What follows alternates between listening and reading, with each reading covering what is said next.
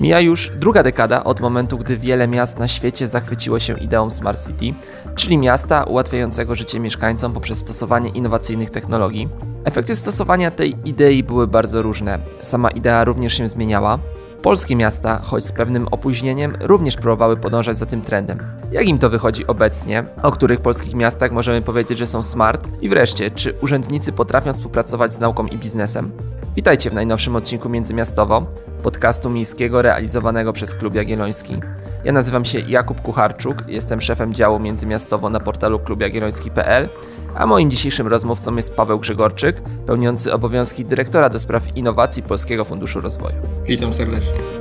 Międzymiastowo. Podcast miejski Klubu Jagiellońskiego. Okej, okay, to zacznijmy może od konkretu, żeby sobie ustawić tą rozmowę. Które polskie miasta są Twoim zdaniem w tym momencie najbardziej innowacyjne? Myślę, że e, nie sposób wskazać jedno miasto e, wyróżniające się na tle innych. Po pierwsze, brakuje wiarygodnych rankingów e, samorządów w zakresie innowacyjności. E, a myślę, że te, które istnieją, mają charakter międzynarodowy i często e, ograniczają się tylko do e, stolic poszczególnych krajów. Pewnie odpowiadając na to pytanie, pewno, pewną podpowiedzią może stanowić spełnianie normy ISO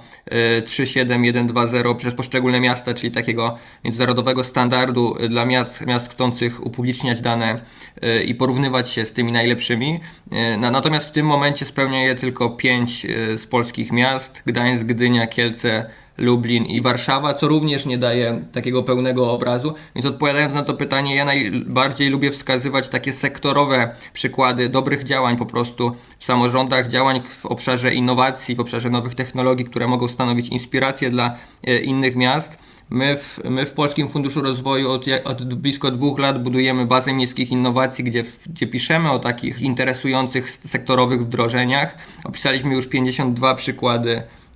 takich, takich interesujących sektorowych, punktowych wdrożeń. No i tutaj można na przykład opowiedzieć o Rzeszowie, które było miastem przygotowanym na, na edukację zdalną jeszcze przed pandemią. Można mówić o Gdyni, która eksperymentuje z wykorzystaniem rowerów cargo, czy chociażby możemy mówić o mieście Tychy, które upraszcza język pism urzędowych. I to są takie tylko przykłady Yy, przykłady wdrożeń, rozwiązań, które, które mogą stanowić pewne, pewną referencję dla innych dla innych samorządów i takich, takich przykładowych, referencyjnych, sektorowych wdrożeń myślę, że w Polsce jest mnóstwo i moglibyśmy pewnie zbudować z takich idealnych wdrożeń e, takie prawdziwe, inteligentne miasto. Natomiast nie sposób wskazać, tak jak próbowałem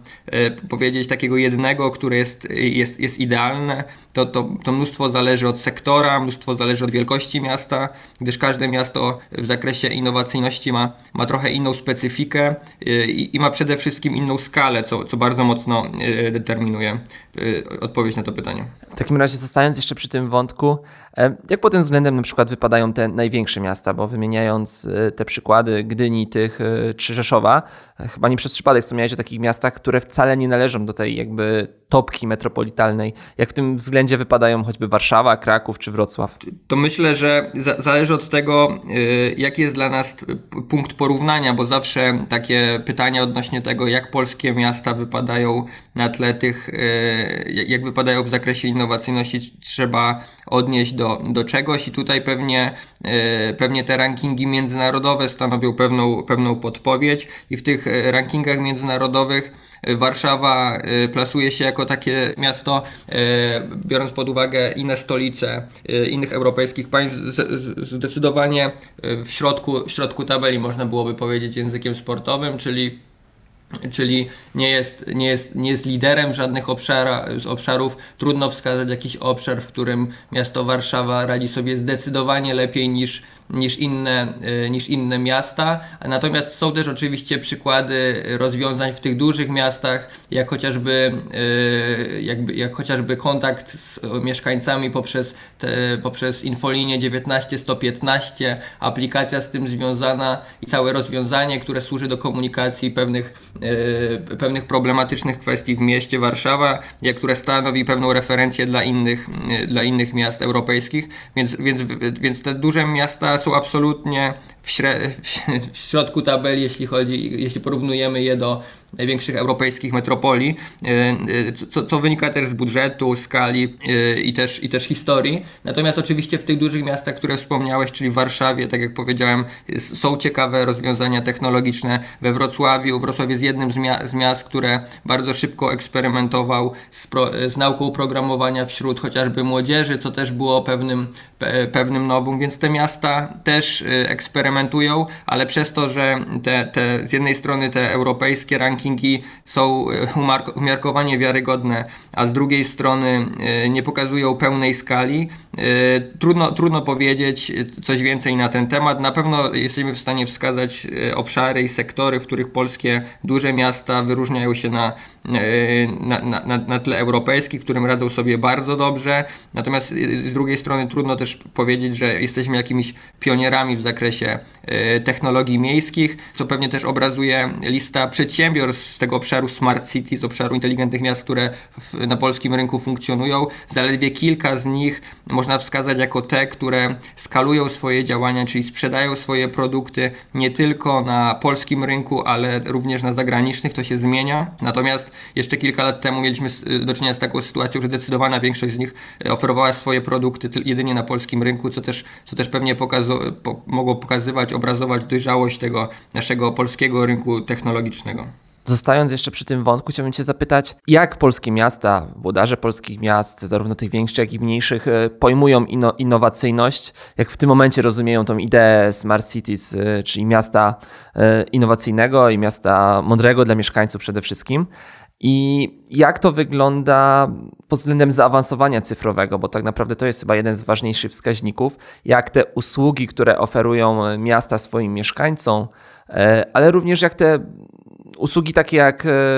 choćby usługi dla biznesu, czy zarządzanie procesami wewnętrznymi, bo to przecież też jest e, z perspektywy Smart City całkiem ważny wskaźnik, wygląda w przypadku polskich miast. No i o jakich procesach możemy mówić tak naprawdę z dumą, że, że miasta potrafiły coś ciekawego wdrożyć? Jasne, więc w zakresie pod względem zaawansowania cyfrowego można powiedzieć, że polskie miasta radzą sobie zdecydowanie e, coraz lepiej i myślę, że zwłaszcza w tych obszarach regulowanych przez organy ustawodawcze na poziomie centralnym, w tych obszarach, gdzie e, ministerstwa e,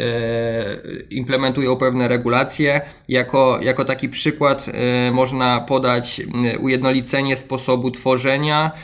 i prowadzenia zbiorów w tym, w tym metadanych dotyczących aktów planowania przestrzennego w skali całego kraju, więc jakby cyfryzacja kwestii tworzenia planów e, zagospodarowania przestrzennego, gdyż miasta zdają sobie sprawę, że takie regulacje są tworzone na poziomie centralnym, już wcześniej się do tego e, przygotowały. I już w 2019 roku 70, ponad 75% jednostek samorządów terytorialnego udostępniło cyfrowo dane przestrzenne obywatelom, więc to jest taki przykład, myślę, że to jest taki przykład, który obrazuje obrazuje tą, tą tezę, że w obszarach, gdzie, gdzie mamy do czynienia z regulacjami centralnymi, te cyfryzacja postępuje bardzo dobrze, ale żeby, żeby nie patrzeć na świat przez różowe okulary, to warto też mieć świadomość, że, że są obszary, mieć w których w których samorządy stoją przed wielkimi wyzwaniami w zakresie transformacji cyfrowej, bo, e, bo dane Głównego Urzędu Statystycznego mówią chociażby, że e, mniej niż 25% samorządów udostępnia aplikacje e, możliwe do pobrania na urządzenia mobilne Y, oferujące usługi, albo, y, albo tylko 20% urzędów umożliwia mieszkańcom udział w głosowaniach online, więc, więc mamy takie obszary, w których cyfryzacja postępuje bardzo mocno, obszary, w których cyfryzacji radzimy sobie bardzo dobrze. Ja stawiam taką tezę, że są to zwłaszcza obszary, w, którym, w których y, dochodzi do centralnych regulacji i które muszą być wdrażane też niżej na poziomie samorządowym i w tych obszarach mamy do czynienia z bardzo dobrym, y, dobrymi wskaźnikami, ale są też obszary nieregulowane na poziomie centralnym, takie dobrowolne, gdzie, gdzie samorządy mogą podejmować same decyzje i tutaj te wskaźniki są, yy, są zdecydowanie gorsze oprócz tych wskaźników, które podałem, chociażby 35% samorządów korzysta z map numerycznych w konsultacjach społecznych, tylko 35% samorządów, więc wydaje się, że w tej zakresie cyfryzacji mamy jeszcze bardzo dużo do zrobienia. Natomiast tutaj pewnie pomocne będą y, różne inicjatywy, które planuje Ministerstwo Cyfryzacji, chociażby program Cyfrowa Gmina, która, który został uruchomiony kilka tygodni temu, w którym każdy z samorządów może pozyskać 2 miliony złotych na, y, na projekty informatyczne, na projekty IT. Natomiast czy to, czy to i takich projektów, chociażby w Krajowym Prawie, Planie Odbudowym ministerstwa planują y, kilka, więc, więc pewnie będziemy mieli tutaj do czynienia z wzmożonymi działaniami, natomiast czy przyniosą one większy efekt, to, to, to, to dopiero zobaczymy. E, to jest bardzo ciekawe to, co mówisz o tym, że te innowacje jakby spływają z góry w dół na samorządy i wtedy dopiero są skuteczne, przynajmniej patrząc na e, liczbę wdrożeń e, wśród poszczególnych samorządów. No a w takim razie, czy są jakieś rozwiązania, które wyszły z dołu, czy od jakiegoś pojedynczego samorządu, a potem się rozprzestrzeniły, bo były na tyle ciekawe, na tyle innowacyjne, że były przyjmowane przez inne samorządy? Czy ta droga raczej jeszcze nie jest spotykana?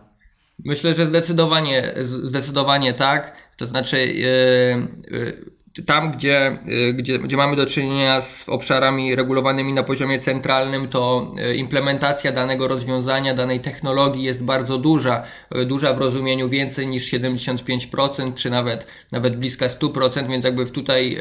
tak, takie odgórne, odgórne regulacje wpływają na to, że samorządy jako ogół w zdecydowanej większości implementują pewne rozwiązania. Natomiast jak najbardziej mamy też do czynienia z różnymi samorządami, które eksperymentują z pewnymi rozwiązaniami i to stanowi inspirację najpierw dla, dla ich sąsiadów, którzy, którzy, którzy podpatrują to, co się dzieje w innym y, samorządzie, później stanowią jakąś dobrą praktykę, który, na podstawie której uczą się instytucje centralne czy stowarzyszenia związkowe, jak Związek Miast Polskich i które, które po, dzięki temu są wyskalowane na większą liczbę, liczbę miast. I myślę, że przykładów jest sporo. Z takich przykładów stricte cyfrowych to elektroniczny obieg dokumentów, czyli takie, takie rozwiązanie y,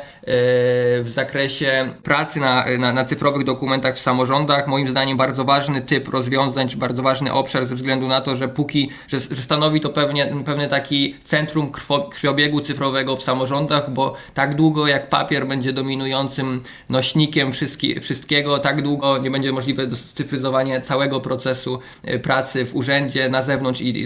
i, i do wewnątrz oczywiście. No i jakby elektroniczne zarządzanie dokumentów, yy, yy, rozwiązania z tego, z tego y, obszaru są tworzone w tym momencie przez na zlecenie Ministerstwa Cyfryzacji przez spółkę państwową NASK. Natomiast najbardziej w tym zakresie eksperymentowało na własną rękę y, ta, takie miasto jak Łódź i, i jakby to doświadczenia miasta Łódź posłużyły spółce Skarbu Państwa do tego, żeby ten system ulepszyć, żeby się nauczyć jak on powinien wyglądać i, i w najbliższych latach będziemy mieli do czynienia z próbą przez Ministerstwo Cyfryzacji upowszechnienia tego, tego systemu i dania, zaoferowania go za darmo samorządom. To jest jakby taki jeden przykład. Myślę, że takich przykładów jest wiele. Pra prawdopodobnie znaleźlibyśmy też takie przykłady z obszaru jakości powietrza. Yy, Kraków czy w ogóle miasta w Małopolsce są, są miastami, które bardzo szybko zaimplementowały monitoring zanieczyszczenia powietrza. Yy, zaimplementowały, mimo że nie zawsze to jest wygodne dla włodarzy posiadanie takiej, takiej wiedzy, bo ona, że tak powiem, jest czasem niekorzystna dla danego włodarza, a dopiero y, jakaś reakcja po tym monitoringu, próba zmiany danej sytuacji jest, jest, jest, jest czymś korzystnym. Natomiast w mieście, y, w województwie małopolskim, też w związku z tym, że jedna z, z wiodących spółek z tego sektora pochodzi z tego miasta, nie wymieniając tutaj nazwy, bardzo szybko na terenie województwa małopolskiego tak zwane czujniki y, smogowe zostały implementowane w dużej skali, a teraz to już jest czymś powszechnym. W ostatnim tygodniu E, miasto Warszawa po, e, poinformowało, że, w, że na obszarze funkcjonalnym całym, nie tylko w mieście Warszawa za, zainstaluje takich dużych stacji, około 100, 100, 170, przetarg został rozstrzygnięty, więc myślę, że takich oddolnych przykładów jest bardzo dużo. E, powiedziałbym nawet, że te, te, te innowacje, te inspiracje do ciekawych rozwiązań, one zawsze wychodzą od dołu, a, a, a regulator czy instytucje centralne widząc dopiero pewną skalę implementują to w całości jako samorządach, ale myślę, że to jest bardzo zdrowe podejście, gdyż to podobnie jak, jak w biznesie, to przedsiębiorca mający codzienny kontakt ze swoim klientem zna go najlepiej, tak samo samorząd codziennie funkcjonujący z przedsiębiorcami, e, mieszkańcami, organizacjami pozarządowymi innymi interesariuszami jest w stanie e, dostrzec to, czego one potrzebują. Centralne instytucje są w stanie tego e, nauczyć. Nauczyć się i pewnie potem wyskalować czy zachęcać inne miasta w sposób edukując, ale też finansując pewne rozwiązania do, do, do, do implementowania tego w większej skali. Zapytałeś również o kwestię Smart City. Ja w ogóle jestem osobą, która nie lubi mówić o, te, o, tym, o, o, tym, o tym temacie. Mam też wrażenie, że samorządowcy nie są zainteresowani już rozmową o tak zwanym Smart City. Jest to, jest to pojęcie, które się trochę wytarło. Wiadomo, że ono ma w Polsce nieciekawą historię ze względu na, na, na próbę pewnie jeszcze kilka dobrych lat temu e, oferowania przez, przez przedsiębiorców dosłownie wszystkich rozwiązań możliwych e, technologicznie, czasem takich, które dane samorządy nie potrzebowały, tylko po to, żeby sprzedać, czyli zwiększyć swoje zyski finansowe. Natomiast z taką, z taką narracją, że, że, że implementacja tych, tych rozwiązań jakoś w cudowny sposób zmieni te miasta. Oczywiście ona ich nie zmieni. Nowe technologie stanowią pewne narzędzie. Mądre rozwiązania w ogóle nie muszą być zawsze oparte o, no, o nowe technologie. Natomiast bez, bezsprzecznie musimy przyznać, że, y, że rozwiązania technologiczne pomagają w wielu rzeczach. Monitoring pewnych procesów, agregacja pewnych danych, czy kontakt chociażby z interesariuszami w sposób online, to są już takie rzeczy, bez których mm, nowoczesny urząd nie jest w stanie funkcjonować, więc tam, gdzie jest ta technologia potrzebna, to trzeba się starać y, ją jak najmocniej unowocześniać i wykorzystywać, no, ale jakby nie każdy obszar jest na to skazany. Tutaj mówiłem wcześniej o mieście Tychy, które eksperymentuje z taką prostą sprawą jak poprawa y, jakości języka pism urzędowych. To jest, to jest wdrożenie tak naprawdę nietechnologiczne zupełnie, które pozwoliło y, zdecydowanie zwiększyć, zmniejszyć liczbę osób, które dopytywało później o, o pewne rzeczy w ramach po podtrzymaniu, po otrzymaniu pisma, pozwoliły, ten pilotaż pokazuje, że, że, że mieszkańcy i przedsiębiorcy są zdecydowanie bardziej zadowoleni z relacji z, z, samorządem, więc takie proste, mądre podejście do pewnego problemu, ustandaryzowanie pewnych dokumentów, przepracowanie je z osobami, które znają się na poprawnej polszczyźnie, ale jednocześnie nie są zatrzetrzewione językiem biurokratycznym, bo tak, do, do takich sytuacji często dochodzi, może dać bardzo dobry efekt i dla mnie to też jest jakby mądre wdrożenie, e, inteligentne wdrożenie i, i takie patrzenie na miasta jako na miasta przyjazne, zwinne, czy miasta, które powinny w jak najlepszy sposób e, wykorzystywać swoje, swoje zasoby, więc nie zawsze ta technologia jest nam tutaj potrzebna, niezbędna i wręcz kluczowa do analizy innowacyjności danego miasta. Bardzo dziękuję. Świetnie, że poruszyłeś e, w swojej wypowiedzi ten wątek współpracy na linii biznes-urzędy e, i tego, jak idea Smart City została wykoślawiona, między innymi właśnie przez oferowanie tych wszystkich rozwiązań, które wszystkie miały być smart, niewiele z nich naprawdę były, było smart. Chciałbym Cię zapytać, jak w tym momencie wygląda taka współpraca na linii urzędy, urzędy terytorialne, samorządowe, e, a biznes, i to ten najróżniejszy biznes, zarówno MŚP, jak i duże korporacje oferujące sprawdzone rozwiązania. E, szczególnie jeżeli mówimy o innowacjach, bo przecież e, dobrze wiemy, że wiele firm technologicznych, szczególnie tych zaczynających, zaczynających swoją pracę, czy tam proponujących rozwiązania, które jeszcze nie są sprawdzone, no, nie budzą zaufania i jak samorządowcy podchodzą właśnie do takich firm, które oferują rozwiązania nawet często ciekawe, często wydające się odpowiadać na pewien duży problem, który ma konkretna gmina, a nie wymyślony przez, y, przez przedsiębiorców problem. No i jak samorząd, samorządowcy i urzędnicy do tego podchodzą? Jasne, to na, na początku y, pewnie warto powiedzieć, że my jako Polski Fundusz Rozwoju y, przeprowadziliśmy badanie y, samorządów i przedsiębiorców w tym zakresie, w zakresie ich współpracy które oczywiście potwierdziło taką obiegową tezę, że samorządy mają wciąż niewielkie doświadczenie we współpracy z firmami technologicznymi. Z naszych badań jakościowych 70 wyselekcjonowanych yy, samorządów, wywiady jakościowe z nimi pokazały, że tylko jedna trzecia z nich eksperymentowała, można powiedzieć, w tym zakresie, to znaczy eksperymentowała w zakresie współpracy z przedsiębiorstwami technologicznymi i to jest jakby pewnie ta yy, negatywna wiadomość. Natomiast co ciekawe, samorządy, które się zdecydowały na tą współpracę, więc ta jedna trzecia, mają w zdecydowanej większości e, pozytywne doświadczenia i oceniają współpracę na bardzo wysokim poziomie, co myślę, że rokuje bardzo dobrze na, na, na, na przyszłość. Oczywiście pod pewnymi warunkami, takimi jak otwartość z przedsiębiorców na dialog z samorządami. Tu konkretnie mam na myśli chęć dostosowywania tych rozwiązań do potrzeb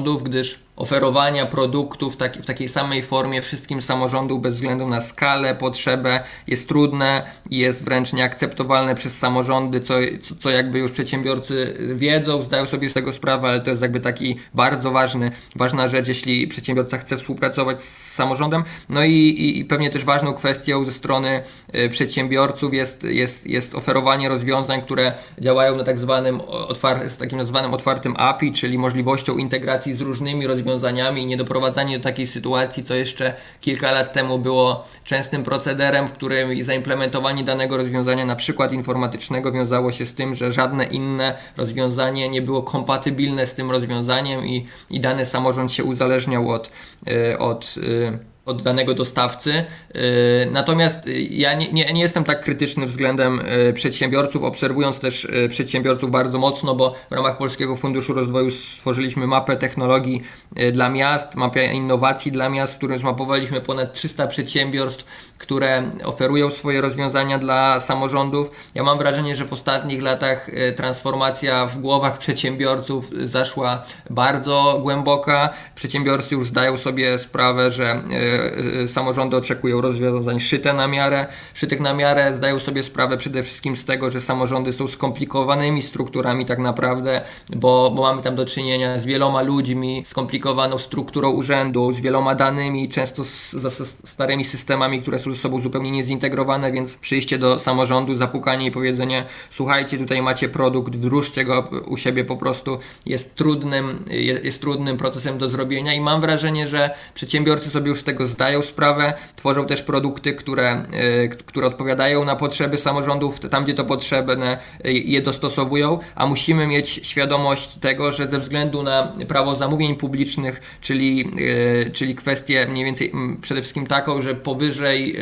że każdy przetarg powyżej, nie przetarg, tylko każde zamówienie powyżej 130 tysięcy złotych musi się wiązać z przetargiem, sprawia, że zwłaszcza ci mali, innowacyjni przedsiębiorcy często mają bardzo trudno żeby zawiązać relacje z danym, e, z danym samorządem, tym bardziej, że samorządy nie są jeszcze w szerokiej skali nauczone, jak dobrze realizować dialogi techniczne, czy,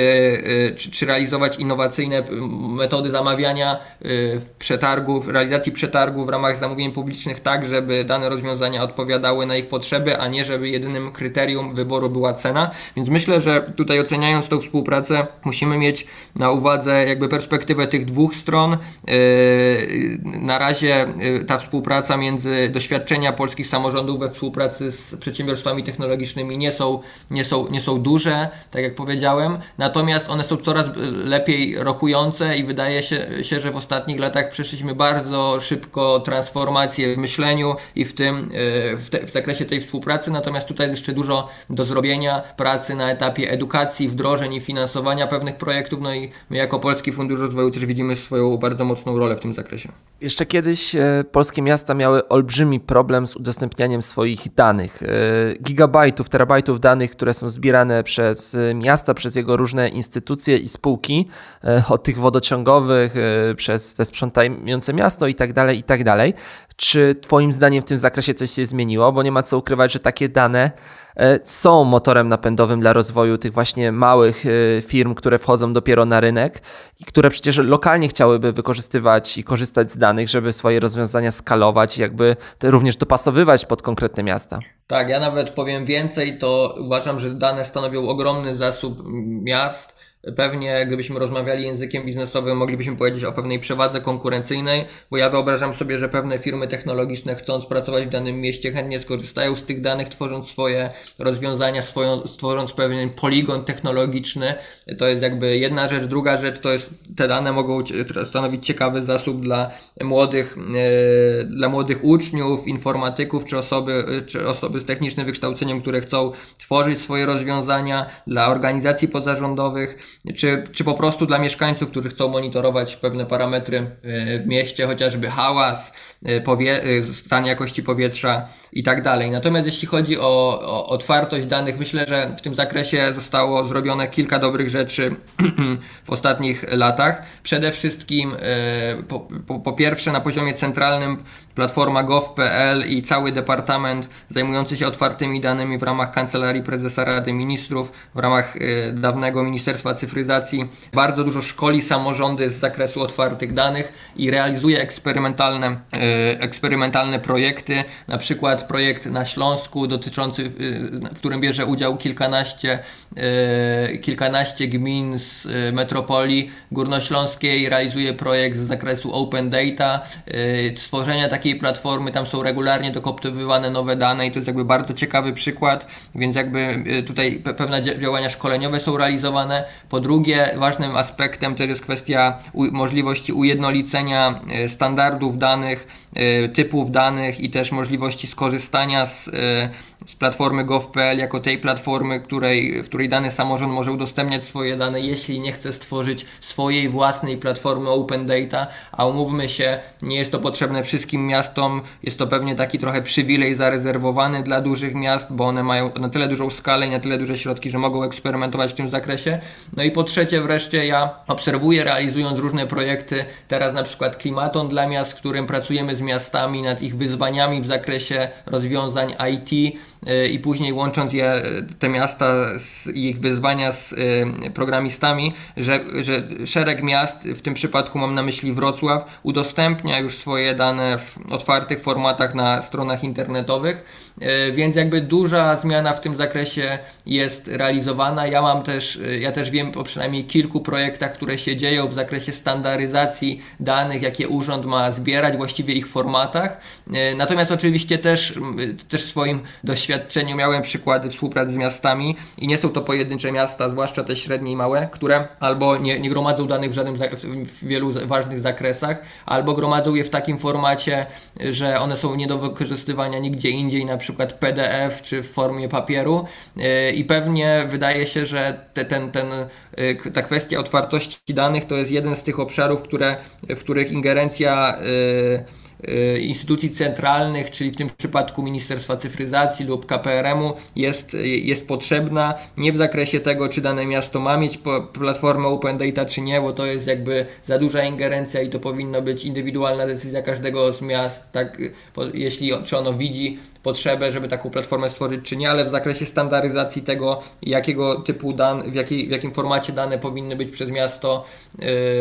gromadzone i w jakich obszarach, na, na przykład moglibyśmy zacząć od tych kluczowych dotyczących chociażby właśnie jakości powietrza, czy, czy jakichś kwestii, które są zupełnie niekontrowersyjne dla miast i które y, miasta już tak naprawdę posiadają, ale niekoniecznie je gromadzą w właściwy sposób. Tutaj myślę, że regulacje na poziomie centralnym, czy działania bardziej, yy, bardziej odważne na poziomie centralnym byłyby czymś, czymś, czym, czymś, czymś wskazanym. Wspomniałeś o klimatonie. Wiem również, że Polski Fundusz Rozwoju organizuje Akademię Miast Przyszłości.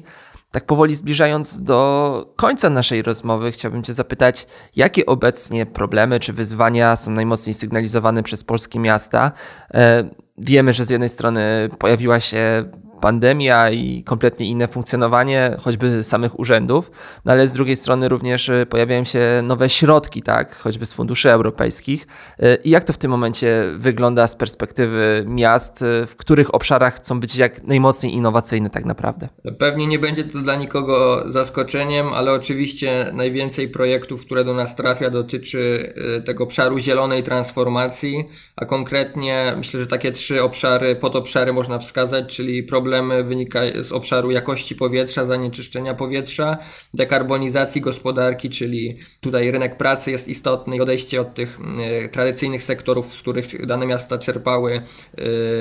y, czerpały środki, w których rynek, pracy oferował pewne y, pewne przywileje. No i coraz częściej też takim modnym tematem jest kwestia retencja wody w miastach, e, choć, choć, choć e, to, są takie klasyczne projekty, jest zdecydowanie najwięcej i te, te obszary są najbardziej, wiążą się z największym zainteresowaniem miast, chociaż ja najbardziej lubię takie projekty nietypowe. W drugiej edycji Akademii Miast Przyszłości mieliśmy takie bardzo eksperymentalną inicjatywę jak mikrobiznes nowej generacji, tak nazywa się ten projekt. E, a chodzi konkretnie o to, że przedstawiciele z Duńskiej Woli, małego miasta w, w województwie łódzkim, stworzyli projekt, którego celem jest przyciąganie do samorządów y, mikroprzedsiębiorców poprzez utworzenie takiego wirtualnego hubu z pakietem usług dla, dla mikrofirm, dla firm, które y, zdecydują się zarejestrować online swoją działalność na terenie samorządu. Duńska Wola tworzy właśnie taki wirtualny hub, który oferuje szereg różnych wirtualnych usług, które są za darmowe albo bardzo tanie dla przedsiębiorców, którzy się za, zarejestrują na terenie danego, y, danego na terenie Zduńskiej Woli. Oczywiście Zduńska Wola chce w tym zakresie uatrakcyjnić, y, zwiększyć swoje wpływy z podatków od przedsiębiorców, to jest pierwszy cel. Drugi cel, oczywiście, Zduńska Wola jest takim miastem, który już nie może sobie pozwolić na rozwój y, terytorialny w zakresie inwestycji, czyli nie może zrobić takiej prostej sztuczki, jak zaprosić dużego przedsiębiorcę, który przyjedzie i wygeneruje do, do Zduńskiej Woli wygeneruje dodatkowe miejsca pracy, bo to jest jakby ograniczone ze względu na e, terytorium miasta, na teren miasta. Natomiast e, Zduńska Wola eksperymentuje z tą warstwą IT. Wie, że w, zwłaszcza w tej branży kreatywnej, w mikro i małych przedsiębiorstwach, to niekoniecznie, zwłaszcza po pandemii, istotne jest, gdzie firma jest zlokalizowana, więc, e, więc próbuje stworzyć taki hub na, na chmurze obliczeniowej, w którym będzie oferowała różny szereg usług, które zachęcą do tego przedsiębiorców z Polski, żeby się rejestrowali właśnie z Duńskiej Woli. Wydaje mi się, że to jest jakby takie nieszablonowe myślenie, e, próba wykorzystania e, nowych technologii do tego, żeby miasto dostało konkretny zysk, bo to jest potencjalnie wpływy z podatków, potencjalnie uatrakcyjnienie wizerunku miasta i też potencjalnie jakieś miejsca pracy docelowo. Nie w takiej dużej skali oczywiście jak przy pojedynczych inwestycjach, ale Duńska Wola ma te ograniczenia, o których tutaj staram się powiedzieć. I takie projekty też w ramach Akademii z przyszłości się e, pojawiały i one są pewnie zwłaszcza ciekawe, bo one nie, nie, nie pasują wprost do tych wszystkich źródeł finansowania, które zaraz będą uruchamiane w kolejnej perspektywie europejskiej i z programów typu KPO w Polsce, no bo, no bo na transformację energetyczną będziemy mieli bardzo dużo środków z różnych źródeł yy, i o tym samorządy wiedzą, ale niektóre samorządy, tak jak Zduńska Wola w tym przypadku myślą bardziej niż szablonowo, bardzo dobrze definiują swoją, yy, swoją swój, swój problem, swoje wyzwanie, które jest y, bardziej nietypowe i nie, niestandardowe. No i, i, i znalazła Zduńska Wola pewien pomysł, który będzie sprawdzać czy, czy da efekt na to, jak może uatrakcyjnić swoją sytuację. No i w takim, takim inicjatywom my jako PFR chcielibyśmy y, mocno pomagać, zwłaszcza na tym etapie koncepcyjnym, doprecyzowania tego biznesowego i możliwie też inwestycyjnym, tam gdzie to będzie możliwe. W takim razie, kończąc naszą rozmowę, muszę zapytać o to, w jaki sposób te rozwiązania, które są wypracowywane w czasie akademii, e, są wdrażane już e, w praktyce w miastach i gdzie pojawiają się największe bariery. No bo oczywiście z jednej strony świetnie, że te miasta zgłaszają zgłaszają, no ale wiemy, że praktyka często wygląda gorzej i to się często rozbija o, o różne problemy. Czy są przykłady jakby udanych wdrożeń już rozwiązań wypracowanych w czasie akademii? Tak, to znaczy my po dwóch edycjach Akademii y, oczywiście rozmawiamy z miastami, które wzięły w nich udział, bo to jest y, jedna trzecia miast średniej wielkości w Polsce, czyli tych miast definiowanych przez GUS między 20 a 100 tysięcy mieszkańców, czyli około 73 miast y, wzięło udział w naszym projekcie. 73% z nich y, deklaruje, że dzięki udziałowi w Akademii wdrożyło lub wdraża jakieś nowe rozwiązania, y, a 60% z nich y, albo już pozyskało finansowanie na jego e, wdrożenie, albo jest właśnie w trakcie e, aplikacji. I tutaj nasza rola w zakresie tego projektu była, była, była zwłaszcza zachęcenie e, samorządów do wyciągnięcia pomysłów, które mia, mają w głowach albo w szufladach i powiedzenie nam o nich, próba opisania ich konkretnie w formie biznesplanów, modeli finansowych czy czy, czy, czy, czy różnych narzędzi, tak żeby oni z tymi pomysłami, z tymi prezentacjami, które wspólnie stworzyliśmy, mogli albo y, y, udać się po tam, gdzie to możliwe, tam, gdzie środki na tego typu wdrożenia czy projekty są, udać się, y, złożyć wniosek o dofinansowanie danego projektu, albo żeby rozmawiać o pieniądzach komercyjnych, pieniądzach inwestycyjnych z Polskim Funduszem Rozwoju, ale, ale nie tylko. Natomiast te dane których wspomniałem, jakby pokazują, że te miasta nad tymi projektami y, mocno pracują. Natomiast y, jedna taka obserwacja, o której tutaj jeszcze nie, nie miałem y, okazji powiedzieć, to znaczy ja mam wrażenie, że w, że, że w naszym ekosystemie jest bardzo dużo źródeł finansowania na różnego typu inicjatywy, natomiast brakuje programów dotacyjnych, które mogą sfinansować horyzontalne pomysły na transformację danego miasta. To znaczy jest bardzo dużo inicjatyw, które finansują na przykład kwestie kopciuchów w miastach z jednej strony, z drugiej strony kwestie projektu jakiegoś IT e, wąskiego w, w miastach, natomiast brakuje projektów takich e, horyzontalnych, które z jednej strony pomagałyby z miastom przepracować te, te ich wizje, które oni posiadają. Mamy mnóstwo strategii różnego typu, ale, ale sprowadzenie tego do konkretu, próba znalezienia na to źródeł potencjalnych finansowania i stworzenia z tego takiej spójnej, większej, większego planu działania, bo ja unikam słowa strategii, i jeszcze finansowania tego na samym końcu, czyli taki cały etap od pomysłów, przez przepracowanie tego pomysłu wspólnie z najważniejszymi interesariuszami i, i tak zwanymi graczami w mieście, a później jeszcze znalezienie finansowania, jakiego typu by to finansowanie nie było na, na realizację tych projektów, to są jakby takie, takie myślę, myślę, że brakuje takich projektów i one mogłyby zdecydowanie najbardziej osi- pomóc osiągnąć taką synergię i wdrożyć takie projekty w życie, w życie, które nie dotyczą tylko jednego sektora, a umówmy się, pewna mała zmiana w jednym sektorze rzadko generuje bardzo dużą zmianę w całym ekosystemie miejskim. Ja znam tylko jedną inicjatywę, która była w Polsce dotychczas realizowana w takim modelu i to jest projekt Forum Rozwoju Lokalnego, który był realizowany w zeszłym roku przez Ministerstwo Funduszy i Polityki Regionalnej we współpracy ze Związkiem Miast Polskich. To była inicjatywa w zeszłym roku i w tym roku finansowana z funduszy e, norweskich i to był właśnie projekt, który, e, który, który próbował zaadresować cały, cały ten cały ten proces, o którym ja tutaj opowiedziałem i też, który pozwalał pobudzić pewną kreatywność i niestandardowe myślenie, natomiast, natomiast czasem te sektorowe inicjatywy które dotyczą tylko na przykład powietrza albo, albo tylko tych rozwiązań IT, o których wspomniałem, sprawiają, że robimy jakąś punktową, drobną zmianę. Natomiast brakuje inicjatyw, tutaj na poziomie centralnym zwłaszcza, inicjatyw także finansowych. Takie, tak, w języku inwestycyjnym mówi się o tak zwanym smart money w przypadku funduszy venture capital, kiedy fundusze dają danemu przedsiębiorstwu technologicznego nie tylko pieniądze, ale swoje relacje, know-how i inną, inną wiedzę, którą posiadają, no to ja mam wrażenie, że u nas w Polsce wciąż jest dużo y, tego aspektu y, finansowego, ale za, za mało jest tego aspektu smart i takich projektów bym sobie y, życzył, zwłaszcza w tych obszarach zielonej i cyfrowej transformacji, bo to pewnie dla polskich miast będzie w najbliższych latach największe wyzwanie w związku z, z, z planami polskiego rządu, też w związku z planami Unii Europejskiej w tym zakresie, o których wszyscy bardzo dobrze wiemy. Bardzo Ci dziękuję za rozmowę. Moim dzisiejszym rozmówcą i gościem podcastu międzymiastowo realizowanego przez Klub Jagielloński był Paweł Grzegorczyk, pełniący obowiązki dyrektora do spraw innowacji w Polskim Funduszu Rozwoju. Produkcja tego odcinka została sfinansowana ze środków otrzymanych w ramach Programu Rozwoju Organizacji Obywatelskich na lata 2018-2030, których operatorem jest Narodowy Instytut Wolności, Centrum Rozwoju Społeczeństwa Obywatelskiego. Pozyskany grant jak już dobrze wiecie, przynajmniej nasi stali słuchacze, pozwala nam rozwijać nie tylko nasz podcast, ale i inne działania w tematyce miejskiej na portalu klubjagielloński.pl. Zachęcam Was do subskrybowania naszego podcastu, do udostępnienia w mediach społecznościowych oraz oczywiście do wspierania Klubu Jagiellońskiego finansowo. Do usłyszenia. Międzymiastowo. Podcast miejski Klubu Jagiellońskiego.